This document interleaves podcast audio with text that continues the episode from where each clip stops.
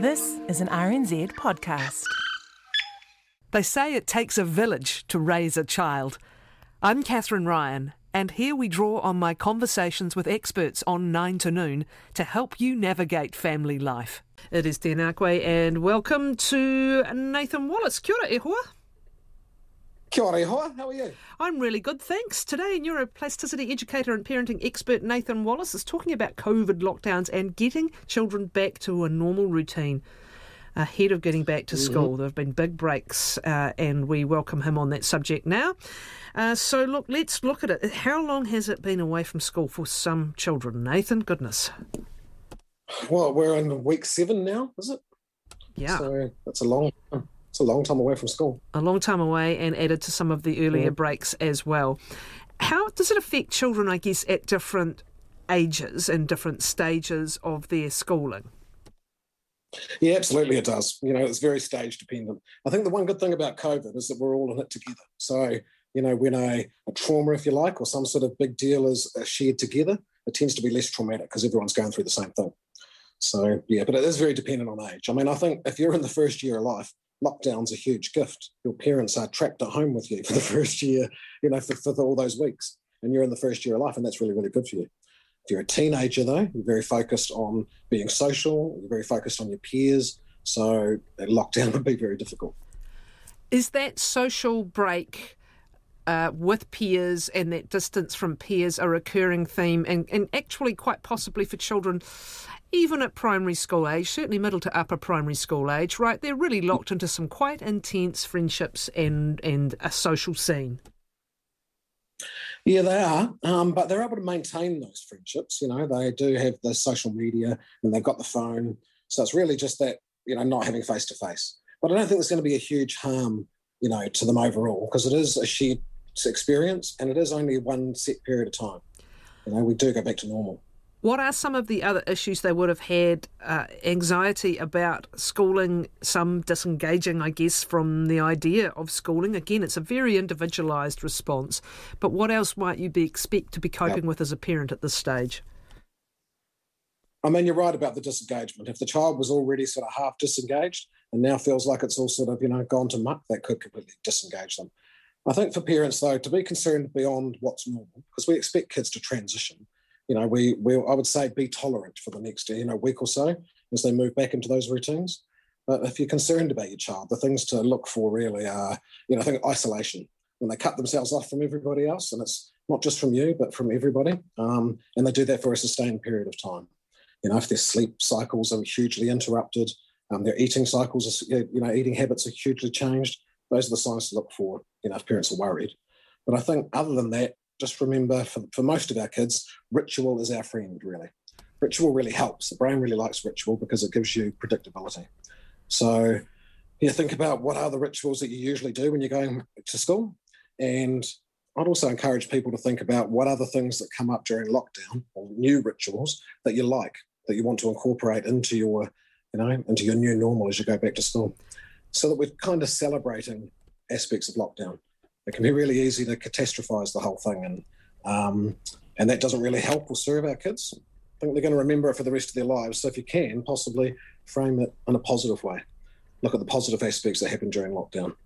We played a whole lot more um, family board games, which we hadn't done for a long time. Um, yeah. And even just little things like having time to be outside in and around your house instead of coming home from school and going straight into your after school activities and then going into your homework the education, the yep. whole education experience was so much simpler and looser in a way that some educators, including you, um, call for more play. Yeah, absolutely, absolutely. I mean, that, that's what I mean about seeing the positive side of it. Is the kids have got much more hands-on. They've learned that learning is much more than just sitting in the classroom. That there's lots of different ways to learn. So, yeah, there's silver lining to every cloud. Let's look at um, some of what you're going to have to do for, for preparation, though, uh, and the rituals are one of them. You mentioned sleep. It may be that, as for workers, the days drifted a little bit later. The start day might have drifted a little bit later. Should you be starting in advance of going back to school and trying to get good luck with it, perhaps trying to get yeah. back into into a kind of a uh, a bit more of a routine. We've had daylight saving pop up at the same time, of course, as well. Yep, absolutely. I mean, that circadian rhythm, getting that back online is a big cornerstone of well-being. So, yeah, help them out with that by, you know, reminding them that it's nine o'clock and you're going to have to and head off to bed soon. Reminders um, help, you know, predictability. It's things being sprung on kids that don't, uh, that are difficult. Also, you might have to help them wake up in the morning because, I mean, I'm the same as them. My wake cycle has drifted during lockdown, so I wake up later. So they might need a little bit of help. So if you want them to get up at half past seven, maybe that means, you know, for the next week or so, going in at seven and giving them a gentle wake up to say, mate, you've got to get up in half an hour, you know, to help take them out of that deep sleep. I just encourage, you know, you want those routines, but just help them with those routines as they transition over the next couple of weeks. What about anxiety about returning to school? I think we touched on this in another interview I was doing recently. Mm-hmm. When when you've been out of the workforce for a while, it's a hell of a mental step sometimes just to go back. It just feels daunting. When you're in it, it's a routine. And that can be Absolutely. the same also with school. Is it going to feel like a little bit of a mountain? Is there going to be some of almost like the first day anxiety back again? And, and how do you address that? Yeah, I think there will be for a lot of kids. I mean, a lot of kids will just be, you know, busting to get back to school. So you get a whole array of individual responses. But yeah, a bit of anxiety and more anxiety than we usually see as normal. I think um, you know, for those kids, like I said, we don't want to catastrophize it. So try and frame it as being positive, but you have to validate. You know, we've talked lots about validating teenagers and kids' feelings because their world's so emotional. So, you know, always use that recipe of um, try and be positive, but when they when they do express anxiety about things, you need to validate those emotions first. Don't tell them that they're not relevant or don't be silly or try this instead. You have to say, okay, I hear that this is how that is for you. So that sounds like, you know, you got a bit, you're a wee bit scared about starting back at school and getting back into the routines. Validate those emotions, but then always finish it off with a positive statement that tells them what they can do, or refers to a time when they've had a similar challenge and they've been successful. So now for this one, it might be just be, yeah, I remember all of us feeling that way the last time we went out of lockdown and we had to go back into school. It was, you know, um, had we would have anxiety about that, but but then refer to the fact that you were successful with that. We you know, talk about a time they faced Go ahead. Go ahead. Go ahead. Yes, sorry. Just talk about a time they've been successful um, and remind them of that success. We've got different personalities and different approaches to learning and different concepts as learners to deal with as well. We talked about the kids who are disengaged. Others might be anxious that they've fallen behind um, and they're not going to catch up or they're going to, w- w- you know, worry about yep. tests when they get back or whatever. Let's start first with the disengaged. What can you do um, to get them past the sense of hopelessness now that it might have been hard beforehand and now it's hopeless? What's the way you can talk to them? Oh, I think go back to that thing that it's a shared experience for everybody else. That is really reassuring to them that they're not isolated in this, that every other kid in the country has had the same amount of t- time off. So you are sort of on a level playing field. Um, yeah, uh, that's what I would be emphasising. It's really hard to get kids who are disengaged, re engaged, um, so you've really got to try and do 90% of it for them. You know, what can you do to get them more positive about school? We've talked about the fact you can make sure their sleep cycle, that they're eating properly, that they're sleeping properly. I would make them a special meal, of their favourite meal, you know, the night before, so that it's ritualised in a positive way. Um, I'd be really tolerant in that first week and let them know you're going to be tolerant. So, yeah, it's an adjustment going back to school. I think if they go back next week, is there any talk of them going back next week? Because they'll go back one week and then have holidays, won't they? So that could be, you know, that could oh, be a oh. positive one too. Because you true. you've only got to go for a week, and yeah. then you get to, you know, you got one week to adjust to it, and then you get um, a holiday to come home again. So, yeah, yeah, that should help a whole lot with the disengaged. Knowing it's only one week, a finite amount of time is, is a whole lot easier. Even if they don't go back until after the holidays and they're going back for a long time, I would still break it into blocks like that. Just talk about, well, just see how you go for the first day, you know, and we'll talk about it after the end of the first day, then see how you go after the first week, you know, I just think do anything you can to make it easier for them, to ritualize it for them. For the earnest and, um, you know, very, I can't think of the word I'm after, um, conscientious yeah. child who's worried about their falling falling yeah. behind. And this can happen. Obviously, we've had some um, decisions made about NCEA um, yes. marks and, and, concessions, I guess. But it can also happen for, you know, the really onto it sort of 13 year old or 14 year old or 12 year old for that matter who like who really likes that sort of sense of being able to plan and, and, and tick their boxes. Yeah. How do you and being on top of things exactly, and, and like to be organised, and that's been disrupted for them. Again, how can you reassure? Um, I suppose I would go to those those super organised students and talk about how part of being really organised is also knowing how to deal with disruption. That systems, you know, most systems are going to be disrupted, and we can set up a system, but a really good system is one that we know how to deal with when it's disrupted. So sort of give them a system. Give them a project. Yeah, yeah, yeah. Say, well, you know, how have you managed this? How have you got through? Um, online, when you talk in other chat groups and things with other similar students, what sort of things have they been doing? Um, I think it's just reassuring them that, again, we're all in the same boat and that all those other students have also dealt with the same thing. So, yeah, I think just reassure them about the organisation that they have done, remind them of the success they've had, because most of those students have been working quite hard during lockdown. They haven't fallen behind. The students that tend to be pretty hard on themselves tend to be the ones that have done the most work. There's, so maybe reminding them of that. Yeah, there's a lot of um, been a lot of talk about fear, and of course we are all constantly updating. Too many of us, and too much actually, updating every step of what's happening there. There's changing yeah. conversation now about the change of strategy and moving from elimination into accepting cases and what that might do for hospitals. Kids are going to be absorbing all this. How do you reassure them again yeah. about real fear about this COVID thing and going back out there again and back to school, what are the sorts of conversations yep. we want to have? Yeah, I think that's what I meant about not catastrophizing it, because you know, kids very much their life's about the story, and so you want them for the rest of their life to have a story about COVID that was about the family spending more time together, playing board games, and a lot of that is about how we frame it. So we don't want to be framing it in a negative way. Um, the Sorry, Catherine, I lost trail well, of the I was, question. I was asking if they've been reading and, uh, you know, absorbing all these daily updates of cases, and now we're going back and the strategy's changing, and we might have more people in hospital. How, we how are we that. dealing with that story? Yeah, because we have so much anxiety with um, teenagers that really that's adding to the anxiety.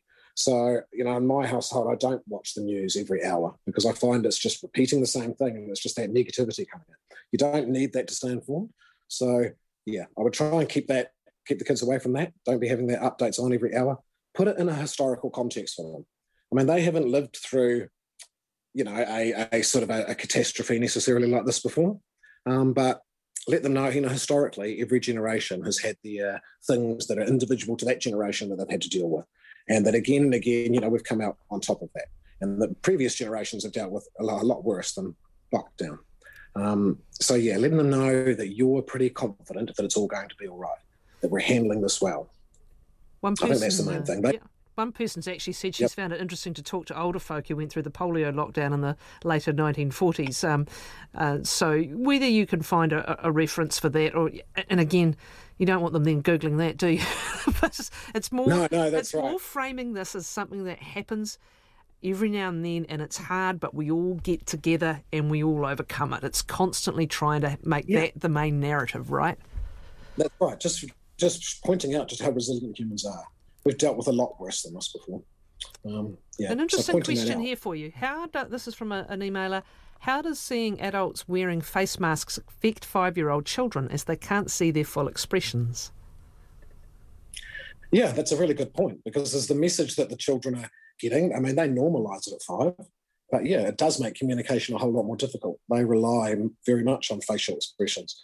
So I suppose all of us compensate a little bit because we probably use a little bit more gesture, a little bit more expression in our voice. But I mean, it's a good point. If you're talking to a five year old and you don't need to have a mask on, it's going to be a whole lot more effective to take that mask off. But it's not like we're wearing masks all the time and in home. It's just out in public transport and stuff. So it shouldn't have a huge impact on the five year old at the current rates that we're wearing. But it's a good point. It does make a difference. This one alludes to what we are already touching on, which is for those who are um, extremely anxious about the actual pandemic itself. And Mike says, I wonder a bit yes. whether the whole COVID and death aspect has an um, impact on younger people. Um, it's because mm. we've had to cooperate as a group. As a whole population, and we've had this very sort of, you know, rigorous messaging. Um, yes. It's really elevated. You know, we're going to have this conversation about the flu deaths we have every year, and we're going to have this conversation about um, what is going to become our new norm in time. But it has mm. become an enormous thing because of the way the national message to the whole population has had to be framed. So that's almost that's given, in some ways, an, an outsized fear, as we said. And, and how will that be impacting on some young people? Yeah, absolutely. I mean, the younger you are, I think, especially between those ages of like around four up to about eight, that generation, they're still, they've got enough cognition to understand what's going on, but they don't really have that concept of what is reality, what is historical, what is a wee bit fantasy. So yeah, they must it must for them be painting quite a world of um, Big Brother. You know, everyone doing as the government says, being controlled by a central force. Um, really, that's down to the parents' messaging. Again, if the parents normalise it um, and talk about times um, before COVID, what it's likely to be like after COVID, it is really about how we frame that with the yeah. kids. So just be conscious of the fact that young people don't aren't, aren't secure in the same worldview that we are. So they, they, they haven't had as many. They haven't had as many rodeos. Hey, listen, um, a couple I want to try and sneak in quickly if we could. Uh, this yep. is very broad, sure. but you might be able to bullet point it for Sally. She's asking, what can teachers do to help kids ease back in? Yeah, I think they can use ritual. You know, um, if you've got a school song, make sure they're singing that song every morning. When they come into the classroom, try and have the teacher there. Try and greet every child by name. Makes a huge um, difference if you are coming into the classroom and someone greets you by name, especially on that first morning. Um, yeah, have a ritual every morning that welcomes the kids into the class. Sort of a mindfulness exercise that brings them in and centers them into that space. Um, I would also, as a teacher, I would be enhancing predictability. So whenever the environment's predictable, kids are a whole lot calmer. So let them know exactly what's going to be happening for the rest of the day. You know what the what the routine is, what the kaupapa is, because predictability will calm things down. So ritualize them coming in, give predictability, and try and limit transitions. You know, um, if you know if they usually all break up into different groups and go to a different teacher on a Wednesday and a Thursday afternoon, and we don't really need to do that um, this week. Maybe keeping with the same teacher as much as possible the less transitions there are, the more settled um, kids tend to be. That's right across the age group. Great stuff. And a quickie, very practical. How do you get a 7 and 10 year old to clean teeth, etc., before school rather than read books, play with kitten? Especially a 10 year old also to take pills that he needs medically. Okay, yeah, to get them to brush their teeth, I mean, what the research tells us is to use our reward system. There's no point punishing them. So give them some sort of reward system where, you know, they get a gold star every time they brush their teeth in the morning without being asked to. And when they've got, you know, depending on the child, when they've got three gold stars, they get this reward. Rewarding the positive behaviour is what the research tells us is the, you know, one of the most effective things. Um, yeah, and again, help them as much as possible. Make it as easy as possible for them to be achieving that. So rather than just completely wait for it, you know, um, remind them beforehand or talk out loud about someone else brushing their teeth. Do what you can to help them achieve getting that done because you want to get the routine up and running once they've actually got up and brushed their teeth, you know, a few weeks in a row in the morning, it becomes a whole lot easier because they're in that routine. So help get that routine set up is reward. Excellent. Thank you as always, Ngā mihi Nathan Wallace.